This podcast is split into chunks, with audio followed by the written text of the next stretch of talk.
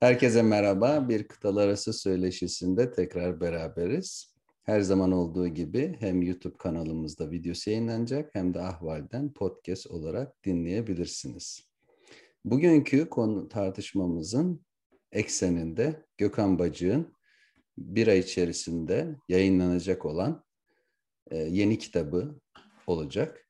Ben seyircilerimize, video izleyenlere e, göstermeye çalışayım kitabın kapağını. E, dinleyicilerimiz için de söylemiş olayım. Contemporary Rationalist Islam in Turkey. The Religious Opposition to Sunni Revival. Benim birkaç sefer okuduğum, çok önem verdiğim, değerli bulduğum bir eser. Anladığım kadarıyla zaten Gökhan Bacık da şimdi izah edecektir kendisinin bir önceki kitabını tamamlayan bir eser. Çünkü bir önceki kitabında daha gelenekçi İslam yorumlarını tartışırken burada Türkiye'de yeni, reformcu, rasyonalist İslami yorumları inceliyor. Sözü uzatmadan Gökhan Bacık'tan kitabının arka planını, özetini bizimle paylaşmasını isteyelim. Evet, teşekkür ediyorum Ahmet Kuru. Ee, güzel söyledin. Birinci kitabımda Türkiye'deki sünni geleneği bir açıdan sorgulamıştım, tartışmaya açmıştım. Ee, daha sonra da bu kitapta biliyorsun bu e, reformist, yenilikçi İslam tartışmaları daha ziyade bazı Arap, bir kısım İranlı ve Amerikalılar üzerinden, Amerikan Akademisi üzerinden devam ediyor. Ben bu açıdan Türkiye'ye baktım. Yani bu Türkiye'de bu konuda ne var? Ee, ve 9 kişi tespit ettim. Önce istersen bunları kısaca ismini söyleyeyim. Ee, Hüseyin Atay, öldü. Yaşar Nuri Öztürk, Ömer Özsoy, Hayri Kırbaşoğlu, İlhami Güler, İhsan Eli Açık, Mustafa Öztürk, İsrafil Balcı, Mehmet Azimli. Bu kişileri seçmemin sebebi şu, bu kişiler Türkiye'deki sorunu Müslümanların İslam'ı yanlış yorumlaması değil, bizzat İslami teorinin kendisi olduğunu söylüyorlar. Kitabın isminde olduğu gibi Türkiye'deki Sünni hareketi dinsel itirazda bulunuyorlar. Yani işte efendim Müslümanlar uygulayamıyor, şunu yapamıyor değil. Sorun sünniliktedir. Sorun nedir? Bir, bu yanlış bazı tarih kökeninde yanlışlıklar var sünniliğin. Birinci önerme. İkincisi de bazıları da zamanla e, anlamsız oldu. Yani bu e, kaybetti hüviyetini. E, bunu şöyle bir popüler örnekle çok kısa provoke edeyim. Mesela Türkiye'de şu sıralar bir tartışma var. Taliban'la biz farkımız var. Mesela ben şimdi bir insan kalemi alsa Türkiye'de ana akım dini tefsirleri okusa Diyaneti el kesmek, namaz kılmayanın dövülmesi nedir mesela Türkiye Sünniliğin Taliban'la farkı? Bunu beş aşamada e, yazın desek e, aslında buna dayanıyor bu incelediğim kişiler. Yani bunlar aslında diyor ki siz farkında değilsiniz. Bu teorinin kendisi eleştirdikleriniz gibi. Bu kişileri çalıştım. Bu kişileri çalışırken de bunları 3-4 e, başlık altında çalıştım. Bunlar temel İslam'ın temelleri, Kur'an ve hadis konusunda neler söylüyorlar? Bunları fundamentals olarak tanımladım. Yani bunların duası nedir, Kur'an nedir, işte vahiyin duası nedir, nasıl yorumlanmalı, hadis nereye oturacak? İkincisi fıkıh üzerinde ele aldım. Yani bunlar mesela işte başörtüsü konusunda, el kesmek konusunda gibi fıkhın bazı popüler konularında ne diyorlar? Üçüncüsü de bunların tarihi görüşünü ele aldım. Çünkü dikkat ettiğiniz gibi seçtiğimiz bazı insanlar hepsi genelde çok yoğun tarih atıfta bulunuyorlar. Ama işte İsrafil Balcı, Mehmet Azimli gibileri daha özel olarak İslam tarihine İslam'ı revizyonist ele almalarını. Yani bunlar işte peygamberin hayatı, Kur'an'ın tarihi, e, işte erken dönem İslam tarihi konusunda revizyonizm ve son olarak da İslam dünyası niye bu durumda sorusuna bu kişiler nasıl cevap veriyor diye bunu e, tartışmaya çalıştım. Kitabın temel konusu dolayısıyla bu kişilerin bu konulardaki tartışmalarını e, İngilizce üzerinden uluslararası entelektüel kamuoyuna anlatmaya çalışmak. Ben de bazen çeşitli benzetmeler yaparak, açıklamalar yaparak, batılı bazı kişilerle diyaloglar kurarak bazı tartışmaların içine girmekle birlikte temel amacım buydu. E, dolayısıyla kitabımın temel tezi bu kişiler üzerinden Türkiye'deki sünniliğin daha açık konuşursak bu kişiler bize şunu söylüyor. Türkiye'de son 20 yılda aktörler değiştiği halde ekonomiden yolsuzluğa birçok sorun varsa bunun kaynağı Türkiye'deki aktörlerin sünniliği başarılı bir şekilde uygulamasıdır. Kimdir bu aktörler? Tayyip Erdoğan'dır, Gülen cemaatidir, filan tarikattır. O yüzden artık bu aktörlerin tartışmasını bırakıp işin ötesine giderek Sünniliği tartışmamız gerekiyor. Özeti bitirmeden son bir şey, e, anekdotal bir şey söylemek istiyorum. Kitabı baş, e, bitirirken e, kendi bazı aksiyonlarımı test etmek için Türkiye'de Sünni geleneksel çerçeve içinde yetişmiş bir cemaate, bir tarikata ya da cami cemaatine mensup 3-4 kişiyle konuşma esnasında bu kişileri zikrettim. Yani onlara isim mesela Mustafa Öztürk. Aldığım tepki ne biliyor musunuz? Gülmek ve küçümsemek. Halbuki bu kişiler kitaplarında o kadar büyük tart yani e, yöntemleri eleştirebilirsiniz ama çok derin iç tartışıyorlar. Yani mesela Mustafa Öztürk politik olarak eleştirebilirsiniz ama Mustafa Öztürk bir konuda metin yazarken klasik literatürü çok içine giriyor. Veya İsrafil Balcı veya Mehmet Azimli. Bunları e, tabiri caizse gülerek e, ele alanların beslendiği İslami çevrede böyle bir derinlik yok ki. Yani burada Sünniliğin bir başarısı da şu. Ne yaparsan yap ya ha hi falan böyle bir e, algı tespit etmiş oldum. Yani mesela Ömer Özsoy'u okuyorsunuz işte e, çağdaş lingüistik e, teoriyi okuyor. Onu Arap edebiyatındaki örnekleriyle karşılaştırıyor. Oradan bir şeyler söylüyor. Bunu ya bunlar nedir işte bunlar kendi çapında kakara kikiri yap. Böyle bir algı kamuoyuna yapılması da fevkalade önemli. Dolayısıyla kitabımın genel olarak özeti e, budur. E, çok teşekkürler. Şimdi benim sorularım var. Özgür Hoca'nın da vardır. İlk aklımdaki şunla başlayayım. Devam niteliğinde. Ee, bu kitabını ilk kitapla karşılaştırıp bir kontekste oturunca e, şöyle bir algı oluşmuştur e, okuyucuların zihninde. E, geleneksel İslam'a sen de çok güzel vurguladığın gibi onun yansıması olan cemaat ve partilere karşı burada entelektüel bir eleştiri var. Ama bu eleştiren grubun da kendi içinde bir farklılık, bölünmüşlük, zıtlık Doğru. da söz konusu. Ben şimdi biraz daha güncele ve e, daha böyle akademi dışında bir vurguya çekmek istiyorum. Şimdi benim anladığım kadarıyla İslam'da reform yapalım diyenlerin bir tarihselci görüşü var, bir Kur'ancı görüşü. Katılırsan, katılmazsan da Genel olarak katılıyorum. He. Şimdi Kur'ancı görüş e, büyük oranda Mısırlı Muhammed Abdüh'ün 19. asır sonlarında çıkışıyla beraber onun etkisi var. Ardından Muhammed Esed geliyor. Öbür tarafta ise Fazlur Rahman daha 50-60 yıl sonra Pakistan'da çıkıyor. Onun da büyük etkisi var. Ve Türkiye'de e, senin kitabına almadığın e, popüler isimler de var. Mesela Caner Taslaman gibi. Doğru. İslam Mustafa İslamoğlu, Edip Yüksel. Hani bunlar e, Kur'ancı diyeceğimiz yani Kur'an'a vurgu yapıp hadise değişik eleştiriler getirenler. Öbür tarafta da senin kitabında da olan Mustafa Öztürk gibi işte değişik tarihselci isimler. Şimdi ben mesela daha böyle provokatif bir sorayım. Sence hangi grup doğru? Sence kim haklı kim haksız? Ve bu bu tartışmayı biraz açalım. Yani çünkü Bakalım. seyirciler için de bu çok ilginç. Yani evet, bir, evet. popüler olarak Şimdi, Twitter'da falan da görüyoruz bu tartışmayı. E, sana katılıyorum ama e, yani bu kavramlar biraz geniş olduğu için tam Kur'ancı hatta Kur'an yani ben dikkat edersen kitapta ikiye böldüm. Bir kısmını daha empirik. Çünkü tarihselciler Kur'an'ı açıklarken objektif bir çerçeve olduğunu, bunun da peygamber ve dönemi olduğunu. Dolayısıyla Kur'an'ın o dönemde anlaşıldığı gibi anlaşılması gerektiğini savunuyorlar. Çünkü bu bir aslında yöntem olarak e, sünniliği aşmak için gerekli bir strateji. Öbür türlü aşamıyorsun. Öbür türlü el keseceğim diyorsun. Yani bunun başka bir yolu yok. E, ama mesela tarihselciler diyor ki el kesme kuralı getirildiği zaman hırsızlık kolektif bir suçtu, ticari bir suçtu. O dönemin deyip bir yoruma gidiyorsun. Öbür tarafta ise saf rasyonalistler dediğim veya evrenselciler dediğim senin Kur'ancılar dediğine yakın olan ki bu kitapta belirttim işte e, e, İhsan Eli Açık ve Yaşar Nuri gibiler de Kur'an'ın içinde her anlamın olduğunu, dolayısıyla başka yani hadis gibi faktörle gerek olmaksızın Kur'an'ı konuşturarak bir çare üretilebileceğini. İşte bunun bin tane örneği var. Makasıt teorisi var, işte gramer var mesela kadınlara vurun ayetindeki darabe kelimesinin örnek vermek olduğu. Çünkü e, Allah'ın bütün anlamları o Kur'an'da ima ettiği gibi iki ayrım var. İkisi de aslında sonuçta benzer şeyler söylüyor. Yani ikisi mesela bu kişilerin A, B, C konularında ne söylediğine bakarsanız benzer sonuçlar üretiyorlar ama varma yöntemleri farklı.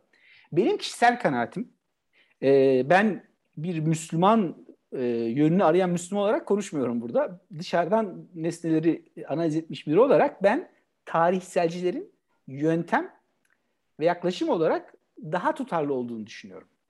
Yani tarih çünkü Kur'ancılıkta kaçınılmaz olarak tarihselciliğe göre bir yerde bir subjektivizm var. Çünkü objektif bir Kur'an'ı değerlendirme e, alanı olmadığı için e, en sonunda yani şu açık şöyle söyleyeyim. Kur'ancıları şöyle görüyorum ben.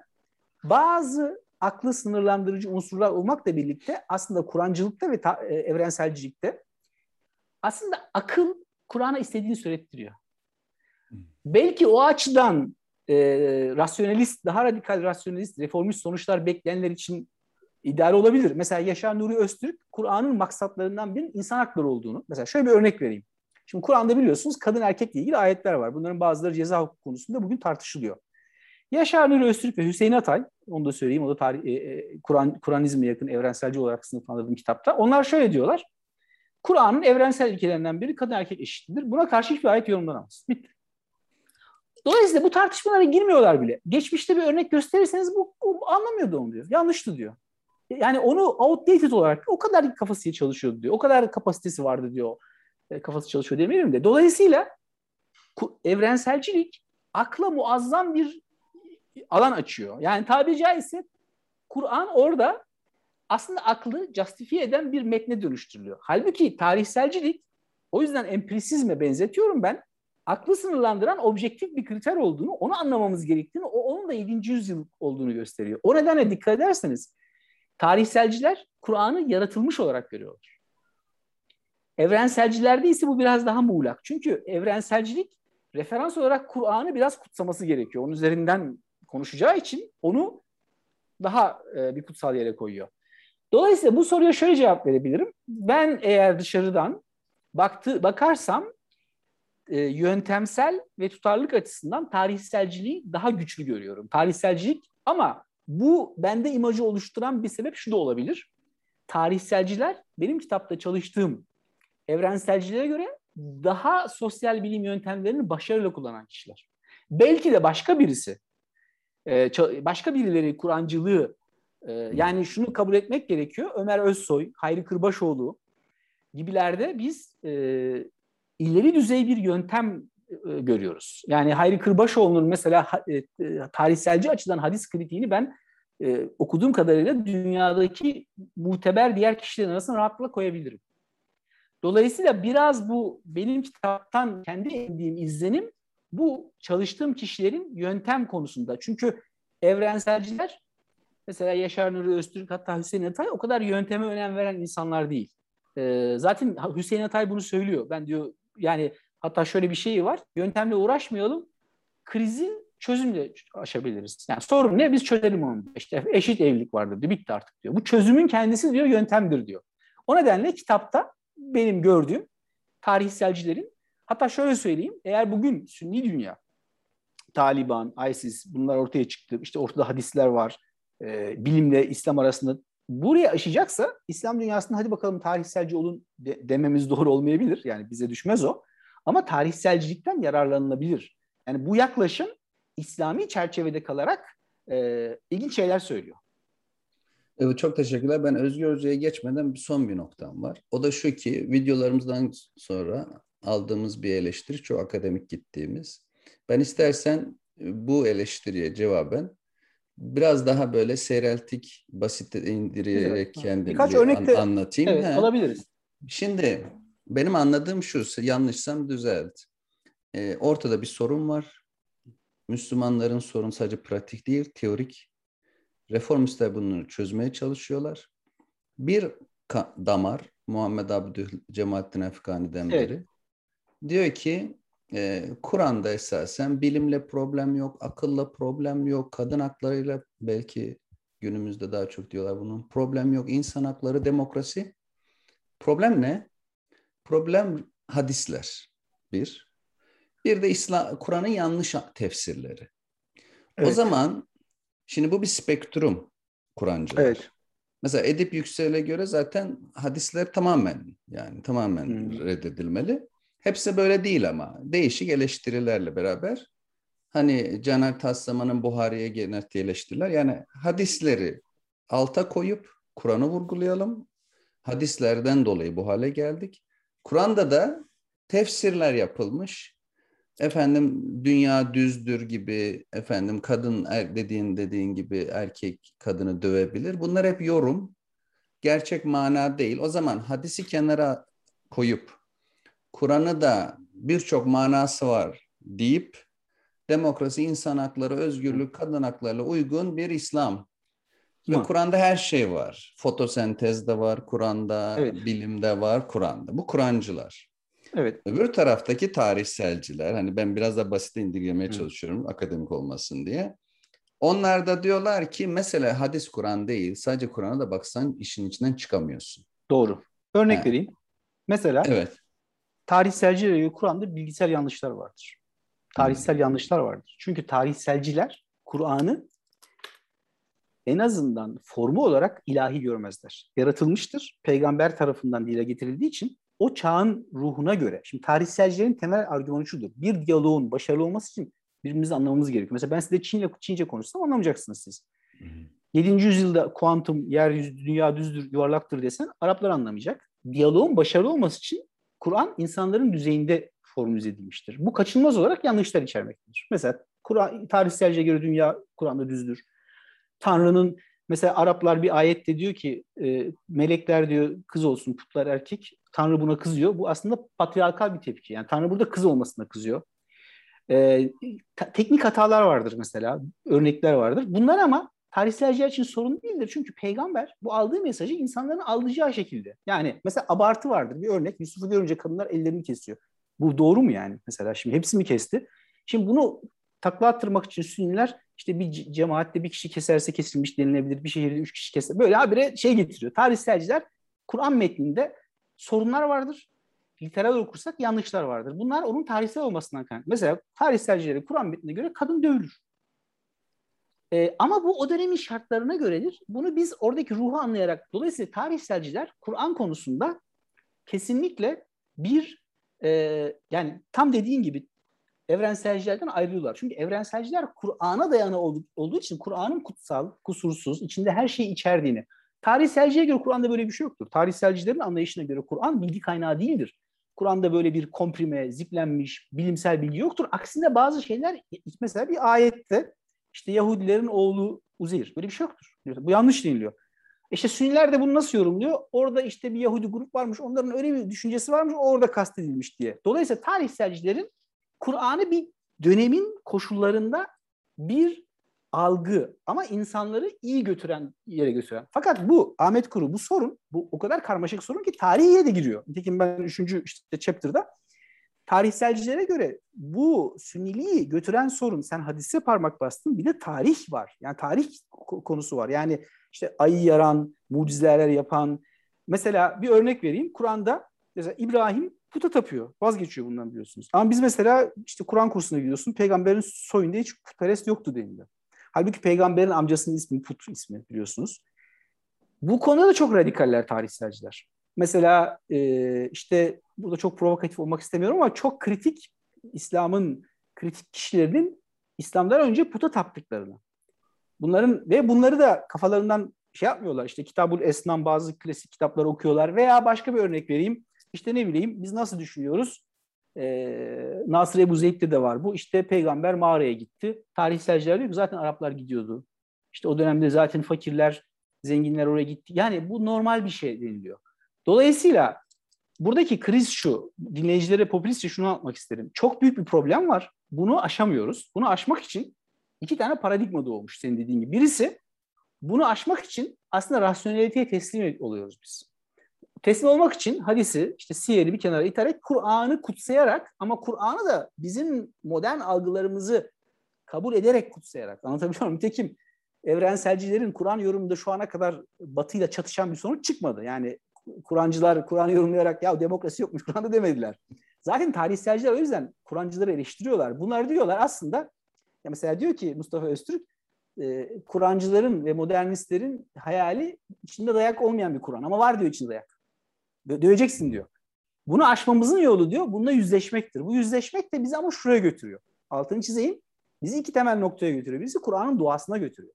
Kur'an'ı E, o yüzden bak çok ilginç bu okuduklarımın hepsinin literatürde gazali olmasına rağmen en çok eleştirdikleri insan Şafii'dir. Çünkü Şafii'de Kur'an içeriği, virgülü, noktası kusursuz ve tanrısal kabul edildiği için o zaman insan aklına düşen burada bir hikmet vardır. Mutlaka bunu arayacağız. Mesela ben diyorum ki Ahmet işte e, şu ilaç şu konuda ne yapılır? Hadi bakalım hadise bakıp bulalım.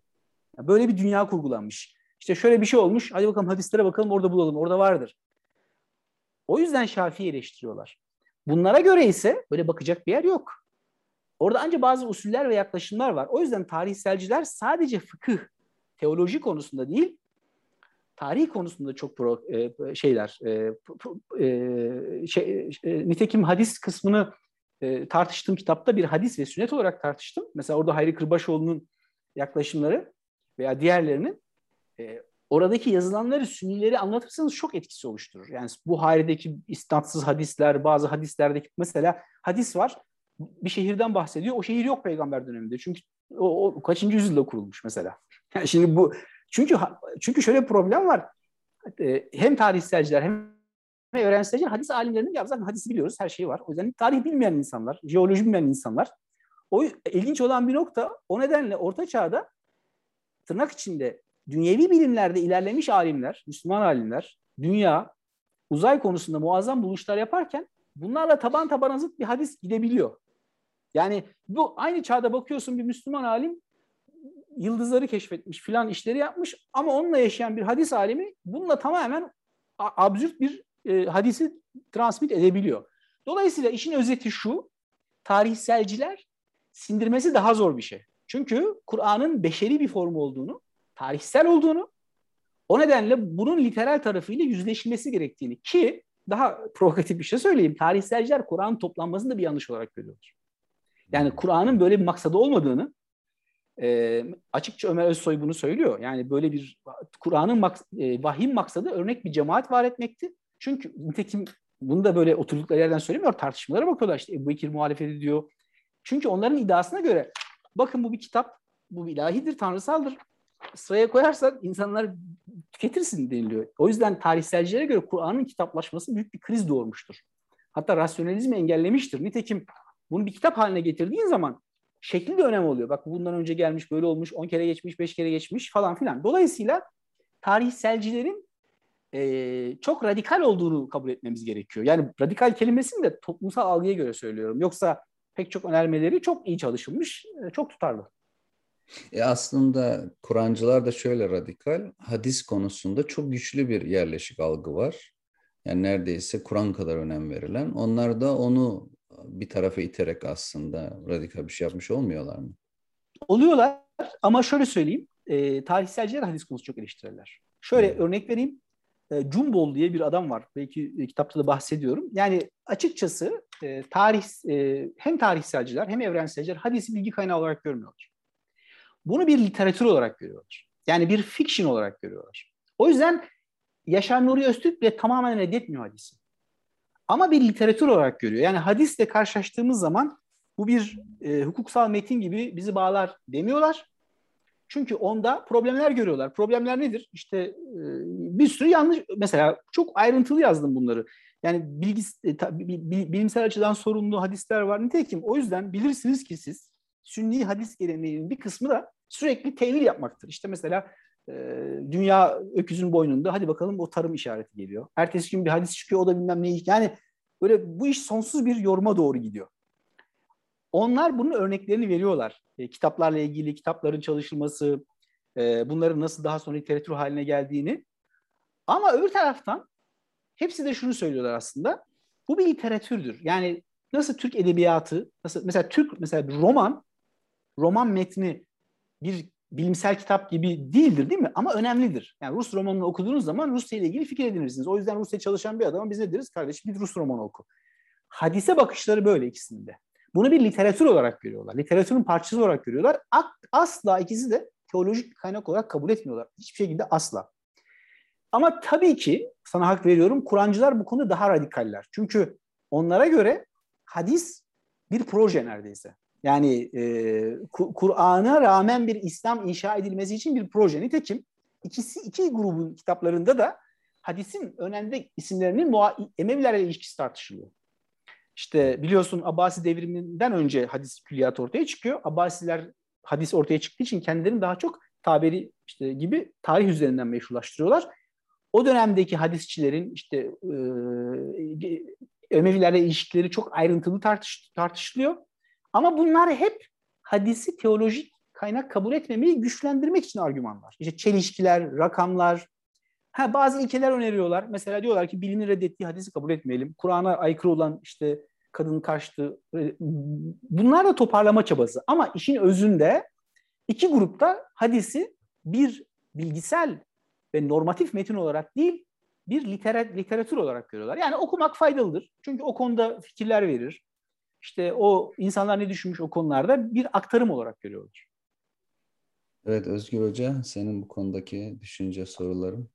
Evet, ben de birkaç tane sorum var. Ee, birincisi şu, e, birkaç defa konuşmanda da yani sünni paradigma e, la alakalı bir sorun olduğunu söyledin. Ama e, şimdi bu e, mesela Mustafa Öztürk gibi okulları okuduğumuzda bir maturidilik vurgusu da var değil mi? Var. Bizim var. Bazı yerlerinde de var. Yani bir maturidilik sonuçta tarihsel olarak da e, sünni paradigma içerisinde mülahaza edilmiş e, bir olgu. E, ve bu Hanife hakeza ona vurgu var. E, şimdi e, burada e, dolayısıyla yine sünni paradigmanın problemine e, sünni paradigma içerisinden bir çözüm mü öneriyor? öneriyor? Şimdi tartışayım. Bu e, gidiş mi? E, evet. Bu, istersen bir bilgi çünkü bu önemli bir soru. Şöyle, bu, bu, bu şöyle. Şimdi biz sünni paradigma iki tür tanımlayabiliriz. Birisi e, şeydeki o çardağın altında halife tartışmasındaki gibi başlatıp Ebu Bekir'den itibaren herkesi de sünni sayarsak her şey totolojik olarak sünni paradigma. Bunu kastetmiyorum. Benim burada kastettiğim cari sünnilik, şu anki sünnilik. Anlatabiliyor muyum? Zaten nitekim kitabın son kısmında bir şekil çizdim. What went wrong kısmında. Orada bir tablo yaptım. Ee, yani İslam dünyası buradan buraya gitmiştir. Yani iyiden kötüye. iyi kısmında işte Maturidi'de var, e, İbn Haldun'da var. Dolayısıyla evet haklısın. Yani sünnilikten kasıtları bugünkü sünnilik. Onu peşin söyleyelim. Yoksa e, dediğin doğru. E, şöyle açayım bunu. Ebu Hanife bu... değil yani. Efendim? Ebu Hanife değil Ebu yani. Hanife değil tabii ki, tabii ki. Hatta şöyle söyleyeyim, mesela Şafii eleştirisinde, Risale eleştirisinde istihsan yöntemi üzerinde Şafii'nin Hanefizme karşı e, sürekli vurgulanıyor. Dolayısıyla buradaki sünnilik ama öbür taraftan e, özgürlüğü eleştirmek isterim. Böyle de bir totolojik sünni tanım bizi şeye götürür. Yani herkes sünni olur. Yani bu sünnilik kavramı da biraz şey yapmak lazım.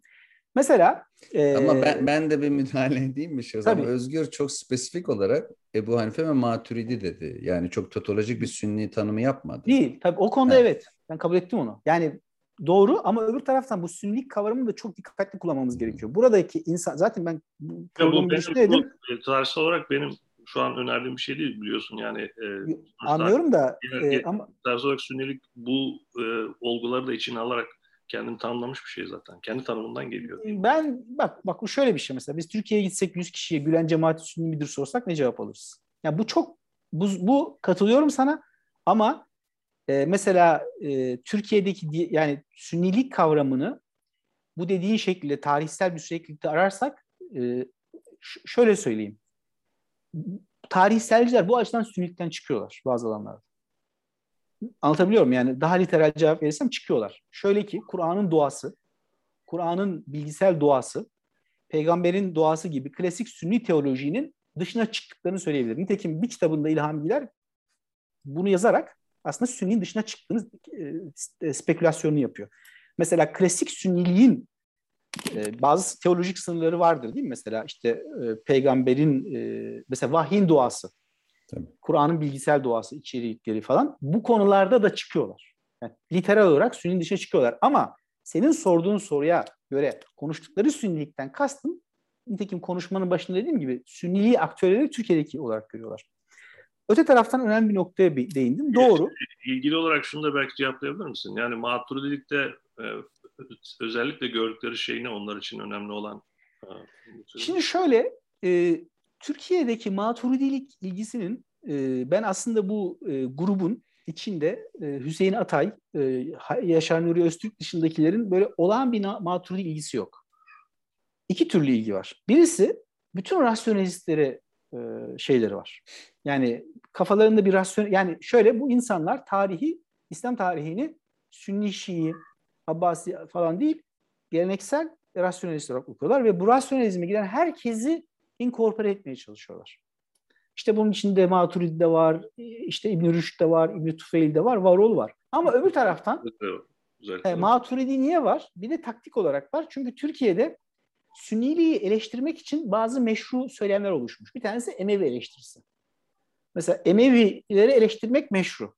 Oradan Sünniliğe mesela şimdi AKP'yi dini söylemle eleştiremiyorsun. Hadisler korunaklı, Osmanlı korunaklı, Selçuklu korunaklı.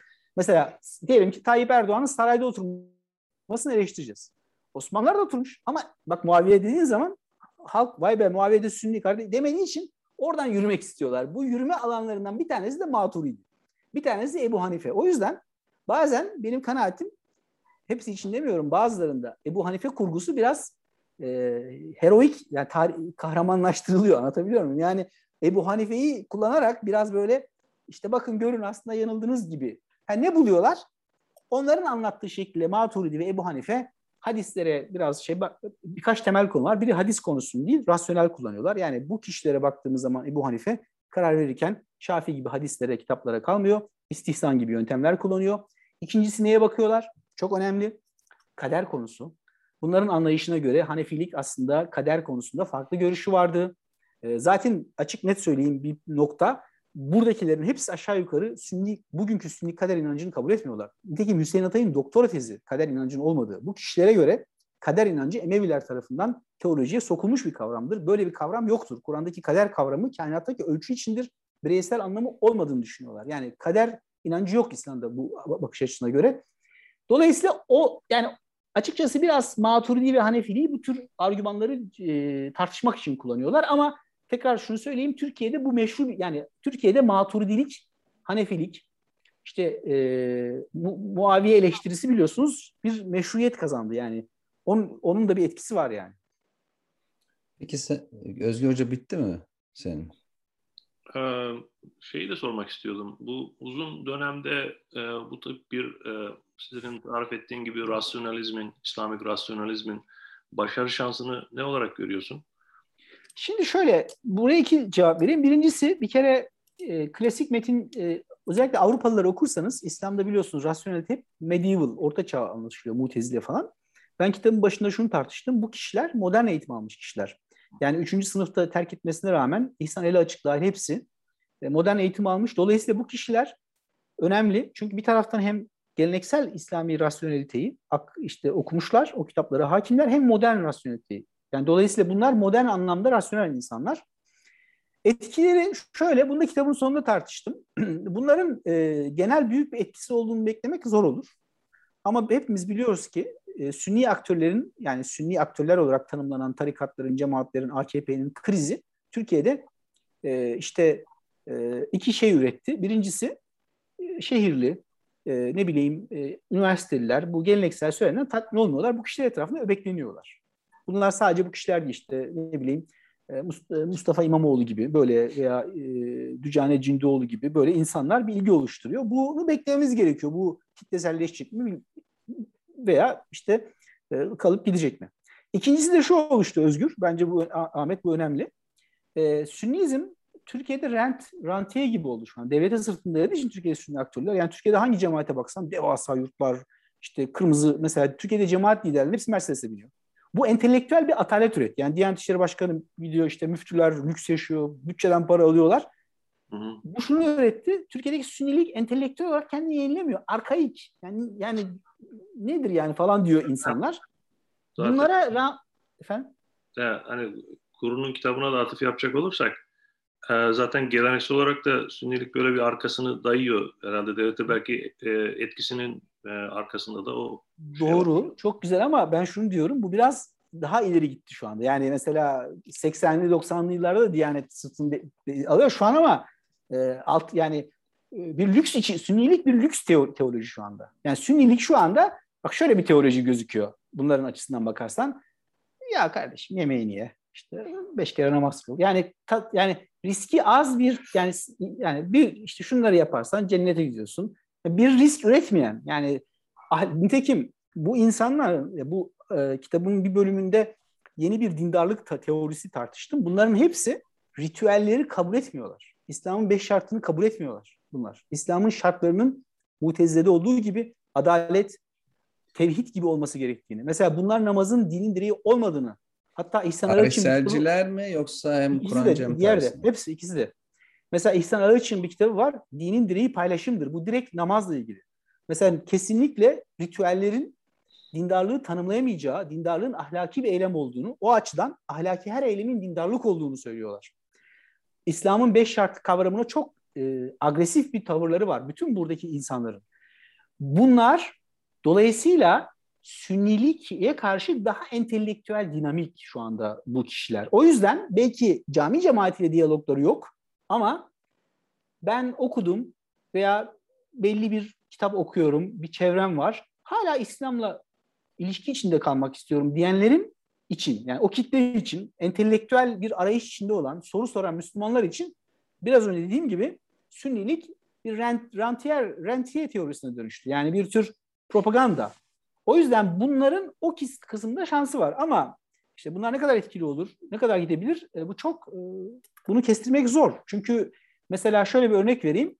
E, açıkça mesela bunlar başörtüsünün artık ya hepsi için kastetmiyorum ama büyük bir çoğunluğu e, mesela bunun artık dini bir gereklilik olmadığını. Şöyle bir örnek vereyim. İlhami Güler başörtüsünün tarihselci dönemde bir statü ve ahlak simbolize edebileceğini, bugün artık onunla ilgisiz kaldığı için bunun bir anakronik dindarlık olduğunu söylüyor. Mesela bu fikirler takdir edersiniz ki cami cemaati olarak tasvir edilecek kitle için biraz şeydir. E, yani yani entelektüel olarak sindirmenin bir tarafını alışkanlıklara göre yani insanlara hatta o yüzden kitabın sonunda bu Daniel Defoe'nun bir lafı var. E, onu tekrar ediyor Hayri Kırbaşoğlu ya diyor. Bu kadar herkes yanılmış ben mi haklı olmuş olabilirim? Çünkü e, o, her şeyi eleştiriyorlar Sünni'nin. Yani teolojisinde problem var, İslam'ın şartında problem var, Buhari'de problem var. Mesela Kur'an tarihiyle ilgili de bilmiyorum burada ne kadar tartışabiliriz. Provokatif düşünceleri var. Yani Kur'an'ın tarihiyle ilgili Sünni teolojiyi çok dipten sarsıyorlar. Dolayısıyla e, bunların daha ziyade entelektüel merakı olan insanlarda etkili olduğunu düşünüyorum.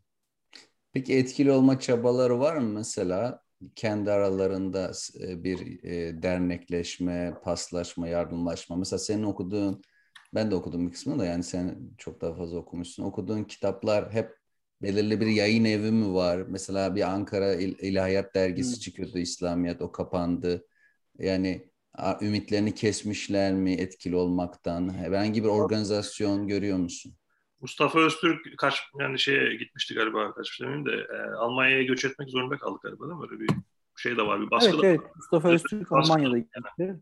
Çünkü biliyorsunuz e, bundan, Evet hem e, bu işte bir tarikat üzerinden e, tak, takdirde yani şöyle söyleyeyim mesela ben şimdi lise yıllarımı hatırlıyorum. E, çevremdeki muhafazakarlar için Yaşar Nuri algısı yani dini böyle bozmak için yani işi gücü bırakmış bir adam gelmiş gibi. Şimdi dolayısıyla bu e, algıyı tahmin edebilirsiniz. Şimdi şunu gör. Birincisi yayın evleri. Aa, evet Ankara okulu var ama mesela Hüseyin Atay kendi basıyor. Atay yayınları var. İhsan İletişim kendi var. Daha ziyade gördüğüm şu. Bunların her birisi e, kendi kendisi bir tür e, bu nasıl diyeyim orta Avrupa'da entelektüel gruplaşmalar, salonlar olur ya böyle bir düşünmekte fayda var. Çünkü hepsi çoğunluğu sosyal medyayı çok iyi kullanıyorlar. YouTube'larda çok e, etkililer. Ankara okulu olarak adlandırılan benim buradaki tarihselciler arasında da ben öyle tabii ben metinler üzerinden kişisel analiz yapamam ama e, şey tespit edemedim açıkçası. Yani böyle bir birliktelik, yani bir araya gelinmiş, bir yayın evi açılmış ama böyle böyle bir arada olalım falan daha ziyade yok. İkincisi de şunu unutmayın. Bunlar son derece birey, yani sünniliği eleştirilerin bir noktasında bir, sünniliğin bireyi öldürmesi kolektif bir şey olması. Bunlar zaten bireyciliği savunan insanlar. E, bir tanesi zaten vefat etti Yaşar Nuri. Onda da o da kendi yayın şeyleri var. Dolayısıyla böyle birlik, bir dernek gibi bir şey görmedim, algılamadım kitaplarında. E, psikolojilerine bakarsak açıkçası bu da e, yani bu da zor bir cevap vermek. Buna anlık bir cevap vermek lazım. Kitaplarında zaman zaman pesimizmi görebiliyorsunuz. Veya Özgür'ün dediği gibi Mustafa Öztürk'ün yakın zaman içinde işte ilahiyatla ilgili bir şey yazmayacağım e, dediğini görüyorsunuz. Ee, ama yani bunlar işte bu kadar çalıştık ümit görmüyoruz gibi bir şey e, ben açıkçası eserlerine rastlamadım. Bunu tespit etmek biraz da zor ama büyük bir kısmı en son bildiğim e, Mehmet Azim de yurt dışına çıktı diye biliyorum. Ee, ilginç bir şey anlatayım. Ben bu kitabı yazdıktan sonra bir bir arkadaş vesilesiyle Hamburg'da bir Oriental e, çalışmalar kütüphanesi bu kitapları benden aldı. Yani şimdi mesela yani masrafları üstlenerek bir bölüm oluşturdular. Oraya ben gönderdim. Mesela şimdi e, yani Türkiye'de bilmiyorum mesela ben şimdi uğraşsam belki şey bile bulamayabilirim yani. Çünkü Türkiye'de o kadar e, şey var ki böyle bölünmüşlük, kavga. Yani oradaki hikaye ayrı bir hikaye. E, o yüzden bir kısmı yurt dışına çıktı.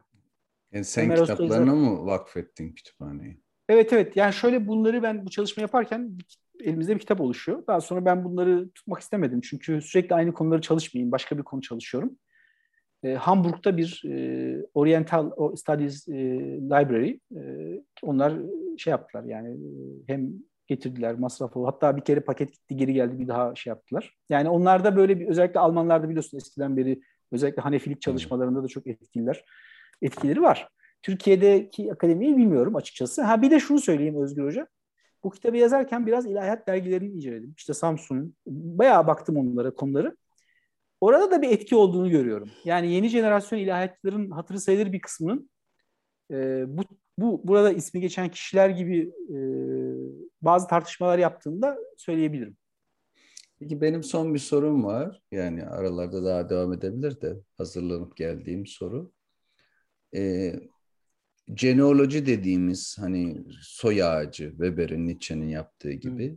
özüne köküne indiğimizde mesela ben bu sıralar Endonezya'ya baktığımda çok güçlü bir Chicago Üniversitesi etkisi görüyorum. Evet. Fazıl Rahman, onun etkisinde olanlar Endonezya'ya dönüyorlar. Orada liderlik yapıyorlar. Ee, et, kökü belli nereden geldi reformist fikirlerin. Sen bu iki ekolü incelediğinde yani böyle bir e, lider bir figür 50 yıl önce Türk de olabilir. Fazıl Rahman'ın Ankara İlahiyat ziyareti olabilir. Bir figür 8. E, var mı? Türkiye bir Türk var mı 50 yıl 60 yıl önce yaşamış veya yabancı? Bir de bunlar böyle İngilizce, Fransızca literatürü okuyup buralardan etkilenen insanlar mı yoksa daha böyle kendileri gelenek içinden kendi kendilerini bulmuşlar bu fikirleri? Şimdi bir kere şöyle söyleyeyim paradoksal olarak bu kişilerin e, Türk modernleşmesinin ürünü olduğunu düşünüyorum. Hmm. Yani bu kişileri var eden modern ilahiyat eğitimidir. Evet. Çünkü ilahiyat fakültelerinin e, kitapta tartıştım biliyorsunuz Ali Fuat Başkil Ankara İlahiyat açılınca din alimi değil din mübnekkili yetiştirecek. Diyor ki Ali Fuat Başkil de bayağı ufuk açık bilinirdi. Ankara İlahiyatı e, meclis tutanaklarını okudum tartışmalarda. Mesela orada eğitim reformunu savunan kişi diyor ki burası diyor e, medrese olmayacaktır diyor. Kim Tekim İslam yazısına yazdığı girişte Fazıl Rahman o Ankara İlahiyat'tan çok etkileniyor ve bunun bir Rönesans doğurabileceğini. Orada çünkü etkileyen şu muhtemelen Pakistan'daki durumu biliyor. O mukayese ediyor veya Hindistan'daki. Bu açıdan bakarsanız ilahiyat fakülteleri bu hocalara modern bir eğitim imkanı verdi. Nitekim yanılmıyorsam Rami Ayas olacak. İlk defa din sosyoloji tezi yazıldı Ankara İlahiyat'ta. Doktora tezi. Yani bu şu demek. Hadi bakalım gözlerim ufka dildim, ilham geldi e, işte şark medreselerinde kaldım diye böyle bir efsane değil de daha bilimsel işte kaynak göstererek atıf yaparak bir yola girdiği için oradan geldiklerini düşünüyorum. Ayrıca bu kişiler burada kalarak işte mesela Hüseyin Atay, e, Hüseyin Tan, e, Muhammed Tanci ile tanışıyor. O dönem burada bulunmuş bir hoca. Ondan etkilenerek kader kavramını sorguluyor. Yani böyle bireysel örnekler var.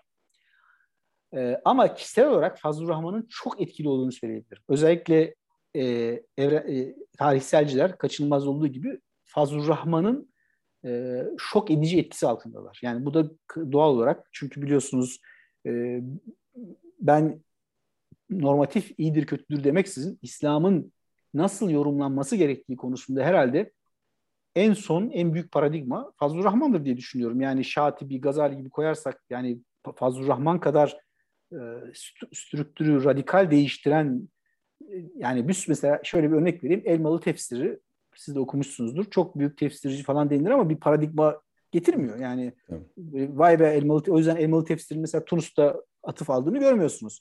Halbuki Fazıl Rahman Kur'an'ın duası, hadise nasıl ilgileneceğiz, e, işte e, bu konuda radikal bir şey getiriyor. Onu çok etkin görüyorsunuz. Yani özellikle Mustafa, işte Ömer Özsoy, Mustafa işte, Öztürk'te görüyorsunuz. Ancak öbür taraftan şunu da söyleyeyim Ahmet Kuru, bu kişilerin çoğunun e, nasıl denilir, kendi kendine didaktik olduğunu düşünüyorum ben. Yani bunlar Türkiye'de e, Sünni background'dan geliyorlar. Muhafaza, yani bunların normal şartlarda Sünniliği tekrar eden insanlar olması gerekir. Mesela pa- parlak okul yani liselerde okumuyorlar. Yani Kemalist modernleşmesinin içine girip Galatasaray'a falan gitmiyorlar. Hepsi çoğu büyük bir kısmı köylerde işte Kırbaşoğlu, Manisa'da onun dışında yani liselerde de İmam Hatip'te okumuş, devlet üniversitesine gitmiş insanlar. Bence bunların kendi tecrübeleri bunları biraz da. Bazen de böyle örnekleri vardır. Yani böyle batılı metinler okumana gerek yok. Yaşadıkların e, işte müftülük yapmış bir yerde, din öğretmenliği yapmış, oradaki bunalımları görmüş, oradaki sorunları görmüş, metinlere gitmiş, bakmış. Bence bunun daha etkili olduğunu düşünüyorum. Yani bu kişiler, çalışkan kişiler klasikleri okuyorlar. Benim bir bu kitabı yazarken fikir aldığım bir ilahiyat mezunu ee, bir yerde de bir ara müftülük yapmış. Müftülük mü? Tam hatırlayamıyorum. Bir dini iş çalışmış birisi bana şey demişti. Türkiye'deki camiler 40 ayet 40 hadisle döner hocam demişti. Yani böyle döner demişti. Yani bunu böyle bir şey yapmaya gerek yok. Bunlar onun dışına gittikleri için işte klasik metinleri okuyorlar, bilmem hangi tefsiri okuyorlar, kitapları okudukları için oradaki sorunları görüyorlar. Yani oradaki tartışmaları görüyorlar. Yani oradaki e, şeyleri. Dolayısıyla biraz bu didaktik, kendi kendine yetiştirmenin ben e, önemli olduğunu düşünüyorum. Ama Fazlur Rahman'ın etkili olduğunu söylemek mümkün. Hüseyin Atay'ı biraz e, bir öncü olarak görüyor musun bu şeyde? Ha, şimdi Yeni şöyle görüyorum. Yaşar Nur'un falan da hocası. Doğru. Ee, biraz aslında şöyle kitaptaki temel hedefim e, olabildiğince bunların ne dediğini aktarmak olduğu için bu kısmı çok kısa tuttum. Said Hatipoğlu'nun etkisi var. Hüseyin Atay'ın elbette bir etkisi var. Hüseyin Atay yöneticilik de yapıyor Ankara İlahiyat'ta biliyorsunuz. Hüseyin Atay ilginç bir kişilik. Bir taraftan işte İsrail'de bulunmuş, Chicago Üniversitesi'ne gitmiş. Öbür taraftan Bağdat'ta ilahiyat okumuş. E, paradoksal da bir kişilik. Namazına çok düşkün birisi. Ama e, mesela bir konuşması var YouTube'da. Bir köye gitmiş. Köylüye demiş ki size namazdan başka bir din bahsedeyim mi? Yani namazdan başka İslam. Yani e, çünkü ritüel, bunlar ritüellerin İslam'ı mahvettiğini düşünüyorlar. Yani hatta şöyle düşünüyorlar. İslam yani bunlar antropolojik ve sosyolojik olarak dinin büyük bir insan üzerine etkisi olduğunu, enerji ürettiğini. Fakat bu enerjinin ibadetlerle boşa giden bir hani boş giden e, doğal gaz ocakları olur ya böyle boşa gittiğini. Yani insanlar insana 10 birim enerji yüklüyor. Bu, bu enerjiyle ahlak, medeniyet yapacağını namaz kılarak fıs gidiyor gibi bir bakış açıları var. Hüseyin Atay'ın etkisi var. Kat, katılıyorum doğru. Hatta şöyle söyleyebilirim. Mesela Yaşar Nuri Öztürk'ün e, de bir etkisi olduğunu düşünüyorum. Şöyle ki Yaşar Nuri Öztürk'ün biraz popülist bir tarafı, agresif tarafı, biraz da kişisel metinlerine de yansımış e, e, biraz zor bir kişilik ama onun bir tartışmayı meşrulaştırma etkisi oldu. Yani Yaşar Nuri Türkiye'de bir şeyleri tartıştı yani ve çok kitap yazdı yani ben okurken yoruldum kitaplarını bazıları tekrar mektupları var çok konferans vermiş mesela bu da etkili olmuş insanlarda çünkü evet eleştirebilirsiniz, beğenmeyebilirsiniz ama bir şeyi tartışma da başarıdır yani bir şeyi başlatmakta. Hüseyin Atay'ın etkili olduğunu düşünüyorum. Bu önemli bir tespit. Katılıyorum yani Ankara İlahiyat'ta bulunduğu sürece. Ama dediğim gibi e, bu kişilerin daha ziyade kendi kendilerine yani e, bir tür experimental teoloji, batıda böyle kavram experimental tiyatro gibi olduğunu düşünüyorum. Çünkü bunlar e, bulunmuşlar, yaşamışlar. E, mesela bu vefat etti yakın zamanda. Ben kendisiyle Türkiye'de görüşüyordum.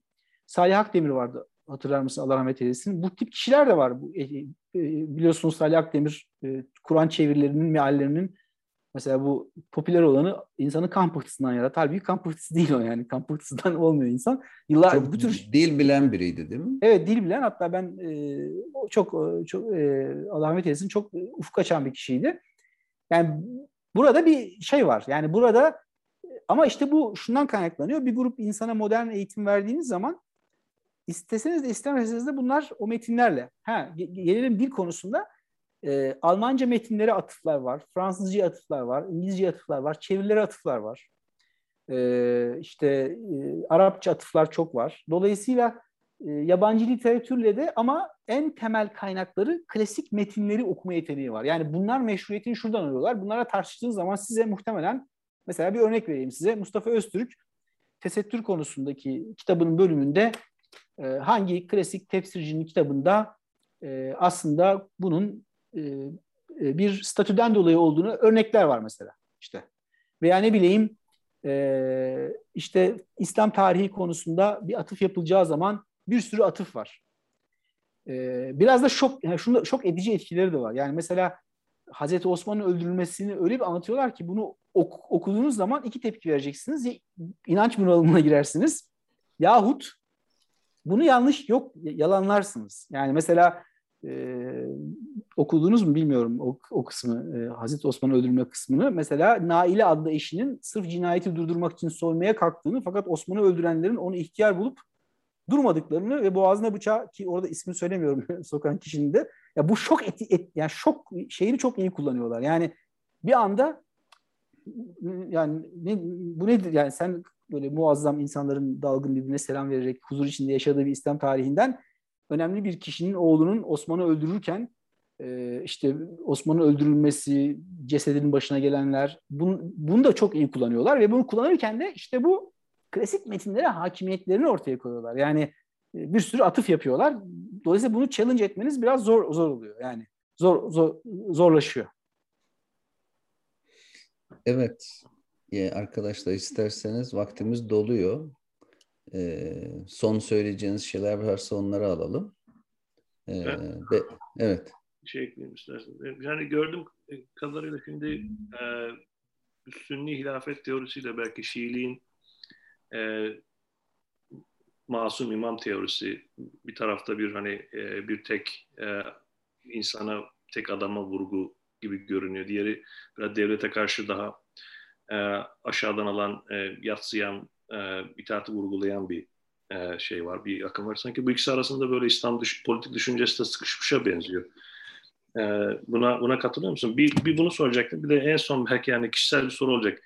E, cevaplamak istemezsen e, kırılmam. Yani istersen cevapla, cevaplamam. Ama şey, e, şimdi sen hem geleneği iyi çalıştın bir önceki kitabında.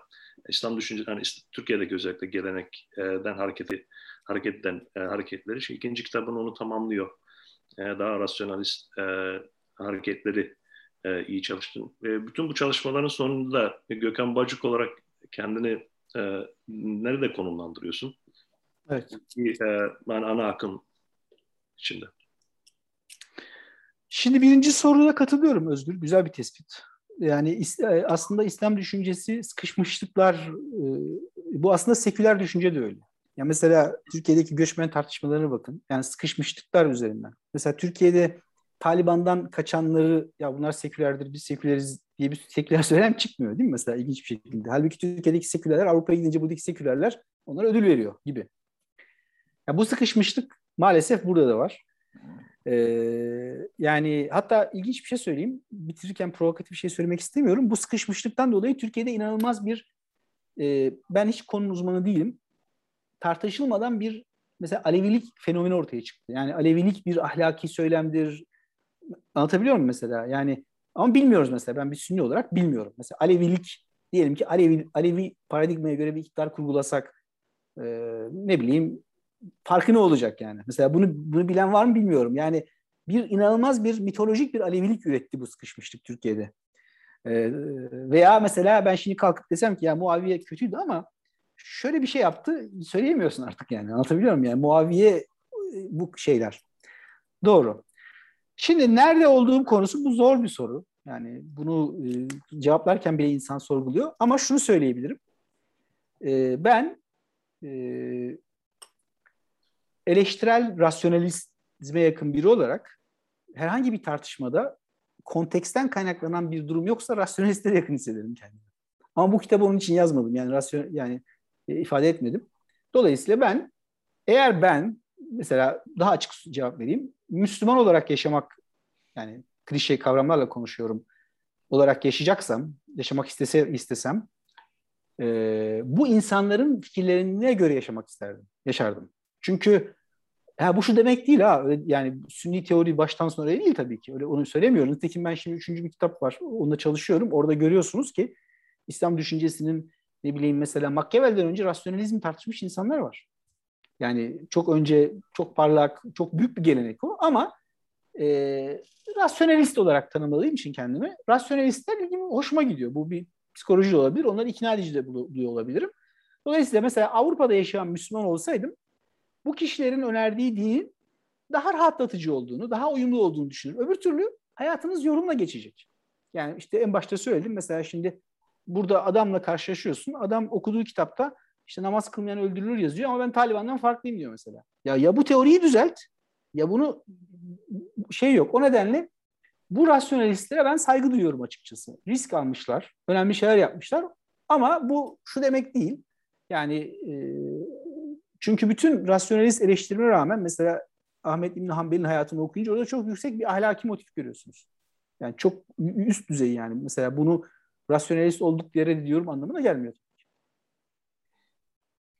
Peki isterseniz burada noktalayalım.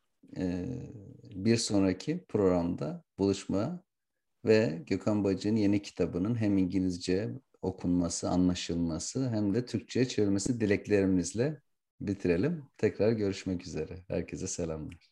Selamlar. selamlar.